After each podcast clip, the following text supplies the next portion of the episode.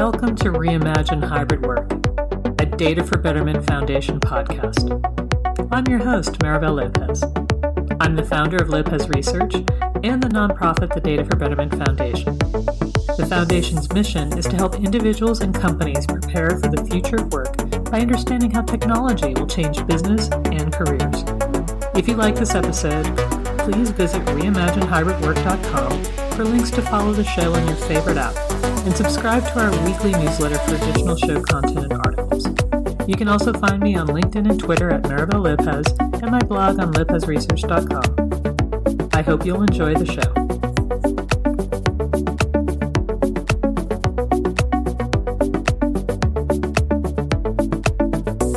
Hello and welcome back to the podcast. I'm Maribel Lopez and I'm joined here with Paula Bratcher Ratliff, who is the president of Women of Impact Tech. I'm so excited to have you here because I think this is a topic that's near and dear to my heart and also to many people that listen to the podcast. But I thought to get started, can you tell the audience more about Women Impact Tech and what you do there? Sure. So we started the organization in 2018. Um, I joined in October of last year as we were beginning to kind of relaunch. We're a live events organization primarily, and so we really had a shutdown during the pandemic. So we're relaunching our live events in 2022, and it's been a phenomenal um, year so far. We've hosted our primary event in the first quarter in San Francisco, and we are getting ready to be in Seattle next week. And then we have four more events throughout the country in Chicago, New York, Denver. Um, and Boston. So, still many events to come, but we really take a two pronged approach, Maribel. The first one is focusing on women in tech and technologists that are at the mid to senior levels in their career and building a great network for them to reach out to mentors and have colleagues that they can work with across different industries, but all in the space where they focus on the tech career. And then the other area that we focus on, that double prong, is sponsors that sponsor our events that are looking for support in DE and I initiatives to increase the number of women in their tech departments. So, you know, this isn't a this isn't a statistic that people don't know very well. Many companies Fortune 500, mid-sized companies, a lot of companies struggle with bringing in female technologists um, and getting that equality in their workforce within technology. So sponsors come to us to either showcase and really talk about how they're doing it better than their colleagues and other people in the industry to draw these technologists to their organization, or they come to us and say, hey, our statistics aren't great, but we think we have a lot to offer. Can you assist us? And we do some thought leadership and work with them to help them achieve their goals and initiatives of equality in technology. I think this is such an important mission. I think people struggle with it and they're always looking for uh, best in class practices. And I know recently there was some research from Deloitte that said uh, one in four leadership roles at sizable global tech companies are expected to be held by women. Uh, so that's a gain from where we were in 2019, a 20% gain. It's still not, I think, where we hoped to be. So, in your opinion, given that you've been doing several conferences now, you plan on continuing, what are you seeing as the big trends in this space? Yeah, I would love to say they're all positive, but unfortunately they haven't been, right? So we we saw the pandemic take an in, make an impact for women in the workplace unlike anything we'd ever seen. So when you look at females and males that were impacted by job loss, we lost almost a million women in the workforce compared to almost 300,000 men in the workforce during the pandemic. So women were impacted most significantly. Um, what I'm seeing in trends is that everybody recognizes this deep need to have diversity in their tech departments and in their leadership roles. You know, we're seeing it in boards. You know, the statistics are moving. We're seeing a lot more women in board roles, which is phenomenal. However, while those are very positive, the things we're seeing that are not amazingly as strong is that the benefit packages and the things that it, that we need to retain women in their careers and give them really an environment where they can thrive and advance their careers those areas are still falling behind. So during the pandemic many people went to hybrid workforce or very flexible workforce allowing their employees to work from home. And yet a lot of the tech organizations are coming back and instead of leaning more heavily into remote, they're going very structured on days and hybrid, what days they have to be, and st- still staying very structured in their tech departments around their scheduling. So we believe that for women to thrive in the workplace, they need much more flexibility because they're the primary caretakers of not just children at home, but often the elderly parents. So they burden responsibility, unlike their male counterparts, and desperately need flexibility around the hours that they can work, around the days that they're in the office, and all that flexibility matters. Another area that we're seeing companies fall behind is just childcare support. So whether that be on child on premise childcare support when they do need to be in the office, or whether that's additional benefit pay towards childcare. Or the third option is just ensuring that they have backup childcare arrangements. It's really surprising the companies that are in the front forefront of leading, um, bringing equality for women in the workplace, the innovations that they're bringing to the table. And it's really around flexibility and benefits around how they support for childcare you in some ways, this surprises me because not the flexibility part. I think we really, I think the pandemic has really taught us that um, people have done very well at home, that the flexibility works. I'm surprised that actually the tech companies are leaning so heavily in terms of bringing that back because you know they're also the ones that promote technology and say well you can work anywhere with this technology. Yeah you're you're bringing them back in. The irony of that it's a very dilbert moment in a lot of ways. Yeah but the other thing is you know the company there were companies that provided childcare well before the pandemic and have done very well. So it seems to me that this should have been a strategy where uh, and i don't know if it, it has to do with where different organizations are in terms of the age of their workforce but you know, if they're building cafeterias, if they're building pools and bowling alleys and gyms, you know, you would think that they could have a childcare facility there. That would make a lot of sense to me. So I think that we will see some shift in that. And caregiving has truly become an expensive burden for a lot of women in the workplace. So I can see how this is a great challenge that we have to work through. And, you know, when I speak to companies, and I've spoken to many that have created DEI programs, they all claim that they're focused on promoting women in leadership roles. Are there things that companies are doing right? And you just mentioned a few things they should be doing to improve their efforts, but are there other things that they should also be looking at? Yeah, I think, Maribel, when I ask women and have really strong conversations, and even from my own personal experiences, I think companies do a great job laying out their DE&I initiatives. They put the right statistics in place to achieve the diversity that they need and that they know will make them a stronger brand and better for consumers in the market. But where they fall short is cultural change. So oftentimes we see that the programs are put in place the initiatives are put in place and they focus very hard on the execution of get the hiring and getting the hiring done on the front end where we see failures and the statistics show that 38% of 38% of women that were left in the tech industry were looking to change careers or move out of the tech industry. Part of that has to do with where we fall short in in our culture. And it becomes essential for women, especially in tech, where we know that the numbers are not equal, that they have a voice at the table, that they're included in conversations around decision making. And oftentimes they're a second thought. The decisions are made with a small group and then they're passed to the rest of the organization, and women become part of the rest of the organization. Um, so they don't get a voice at the table for big decisions. A lot of times they don't find sponsors and even allies in that male counterpart that's really willing not just to mentor them, but to be a sponsor, to elevate them and put their own reputation on the line to ensure their success in an organization. So I think from my observations and talking to women, that's where companies fall short. They do great on the DE&I initiatives on the front end, really good on the hiring in the front end, but we fall short. And I, I say we because I was with a very large company where I saw this multiple times. It's the culture, ensuring you create an environment where they have sponsorship, where they have BRGs or ERG groups where that really elevate one another and give them an opportunity to have a voice across the business and at very important critical decisions in the business. Those are the things. And then the other, probably big one, is transparency and compensation. You would think that pay, equality and pay would be one of the easiest things to fix.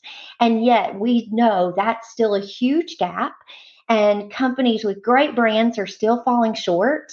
Um, and part of that has to do with that culture in the organization. They don't want to be transparent.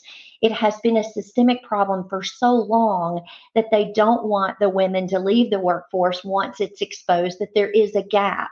And we encourage companies to be transparent, to talk about that gap, to build out business plans to move and close that gap over a period of time because we know women are loyal, you know, almost to a fault. We have a tendency to stay with organizations longer. So if you are loyal and you know that is an inherent trait in the females that work in your organization, transparency should be a beautiful thing that you share with them. There's a gap. Here's our business plan to close the gap. Here's what it will look like. And, you know, women will stay. They'll stay in the organization and respect the brand for sharing the, the strategy to close that gap. I think that's a fabulous piece of advice that everybody can take back to their organizations and use. One of the things I've been thinking about is how do we actually encourage women to have a voice and to make their needs known? And I just wanted to know if you had any thoughts or guidance if you know say someone's in their mid 30s and i picked that time frame because that's probably when you have smaller children and you're dealing with some of these caregiver issues what career advice would you give to them you know this is such a great question. I, and you're going to love this story. I have an, and it's not just 30 year olds. I would tell this to every young girl entering the workforce. They have a tendency to be timid. I have a couple of interns that, you know, you can tell they sit back, they don't say a lot. And I encourage them every single day to speak up. And if they see something that they observe and have an idea, to share that idea openly. And I think that's what happens with women. We get this imposter syndrome. We feel even into our 30s because we're so busy we are juggling a lot of home care responsibilities where that whether that's with our elderly parents whether that's with children 30s are a very challenging time and we're juggling so much that we have a tendency women to not put ourselves out there and create a lot of ripples. We tend to go with the flow and just go with whatever's happening in the organization. And I would encourage women in their, you know, anywhere in their career to constantly stay on top of what does the marketplace say that my values and my attributes and the things that I bring to the table in my career, all the things, my education level, what are those worth in the marketplace? They should, we have so many amazing technical websites now and apps that we can use. We know what companies pay for our skill sets. So women should be doing that homework. They should invest in themselves if they don't have time to invest in advancing their education or, you know, advancing themselves through learning and development the minimum work that they can do is check in the industry that they're in or in the marketplace to see what their skills are valued in the market from a compensation perspective. They should know that going into work every day and ensure that their compensation is fair and equitable for the market. I think they should always be checking that and then using their voice. Even if they aren't asked, I think when women, ha- we should step forward and share our opinions and share our thoughts with an organization because oftentimes women are overlooked, not because it's a cultural issue to promote women, but we're quiet. We don't have a tendency to stand up and speak out when we want additional opportunities or believe that we're ready for stretch assignments. So I tell women all the time if you believe you have something that can contribute to the success of your organization, it's on you to speak out and tell your leadership or a mentor or a sponsor what you want to do as a stretch assignment or how you want to learn to grow in your company. I think that stretch assignment is really important too, because many women don't apply for the stretch assignment because they assume that you need to have 80% of the skill set to oh. actually make it happen. And so few people, what we don't realize is that all the other people to apply, they probably only have 20 to 40% of it as well. Especially so, their male colleagues. They're, they have confidence level in the market when it comes to workforce that is unprecedented. They will apply for jobs at 20%. They'll go for the stretch assignment when they've got 20%. They just are far more bold than women typically are in the workplace. And I think the other thing you brought up when you were talking about, regardless of age, some of the things you need to look at um, as you advance in your career and you enter new roles, imposter syndrome stays with you. So it's a constant battle, no matter where you are in in your career. If you're in your 30s, your 40s, your 50s, your 60s, you always feel like I don't know if I am qualified to do this, but this gets back to the stretch goal. Probably everybody else in the room is no more qualified to do it either. So you just have to really focus on what your strengths are. Make sure you surround yourself with people that um, can actually backfill the things that aren't your strengths so that you've got a holistic go to market with your team. So I think that that's uh, another important thing that people should be looking at. Now, I wanted to ask you one question about culture because I do feel we're at a point where culture is changing in organizations. Any thoughts on how companies can build a hybrid distributed workplace culture? It's something that comes up a lot in the discussions I'm having. Don't know how to do this. No, it's different. Some thoughts yeah. on So I think we have to make time for the things that happen at the water cooler that we aren't around the water cooler anymore. Mm. And and we often, you know, I a certain I'm at a certain age where that was never really something that was embraced even in the workplace. But I think with the multiple generations that are working today and because we aren't in an office, finding ways for humans to connect as individuals is essential to building a workforce where people really feel part of a culture and part of an organization in a very deep, meaningful way. So I will tell you, um, things that were unique when I joined this organization. We use Slack and we have very interesting Slack channels for Pets of Andiamo, our parent company, Parents of Andiamo, which we share stories. And then there's one for travel and, you know, recipes and all these different channels. Whatever your interests are, you can find a channel on Slack that's really dedicated to that. And and it's even if it's just three minutes of your day to just say, oh, I have a quick break and go see or share something with your colleagues and get to know people in different parts of the country, different parts of the organization that do different things, but have common interests, whether it's cooking or kids or pets. Those things I think I probably undervalued how important they were. And I've been remote over 20 over 20 years in my career now so the remote part for me wasn't new or interesting but because i was always in sales I would travel. So I was with clients or I was with my sales team. So that piece was certainly a missing link for me during um, COVID. And when I joined this organization and they were so heavily involved with Slack and these really interesting Slack channels to bring groups together, I think that's been a phenomenal way for me to feel more connected than I probably have in 20 years. So I think that's a great way. Um, we take time once a week to you know do usually it's a game. We'll go out as teams and mix teams up and meet new individuals and play trivia games and different things once a week.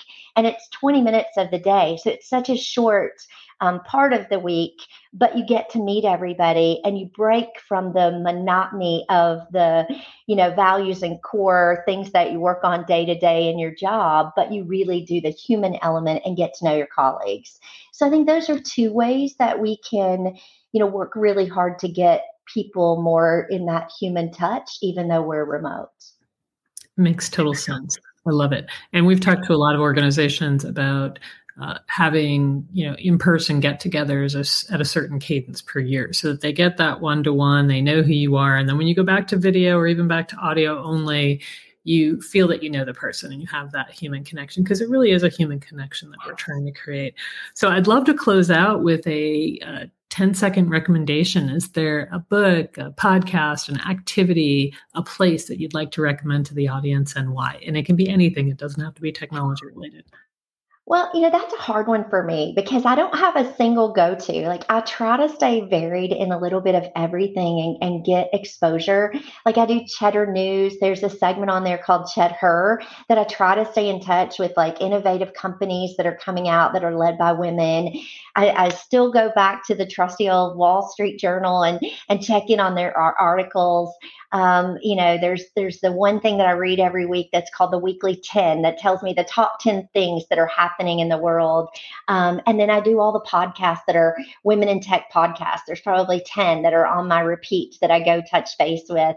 Um, I just think you need to because we're multi generational now in the workforce, everyone's interests are all over the place. So to stay connected, both in the consumer side with our clients and to stay connected with staff, I think from a leadership perspective, I've always felt like it was important to keep my fingers in a little bit of everything and not to forget LinkedIn because, you know, a lot of my network, that's how I know what's happening in their careers as well. So I try to make at least a 15 to 20 minute window every single day to kind of look at where my colleagues around um, my network are moving um, either by career choice or even advancing their career through LinkedIn. Fabulous, Paula. I always learn something new when I ask that question. So thank you for your time and attention. And I hope to see you again on a future podcast. Yeah, that would be great. Nice to meet you. Thanks for listening. If you enjoyed the show, please visit reimaginehybridwork.com to subscribe to the show and the newsletter. Until next time, wishing you all of the best in everything in life and in technology.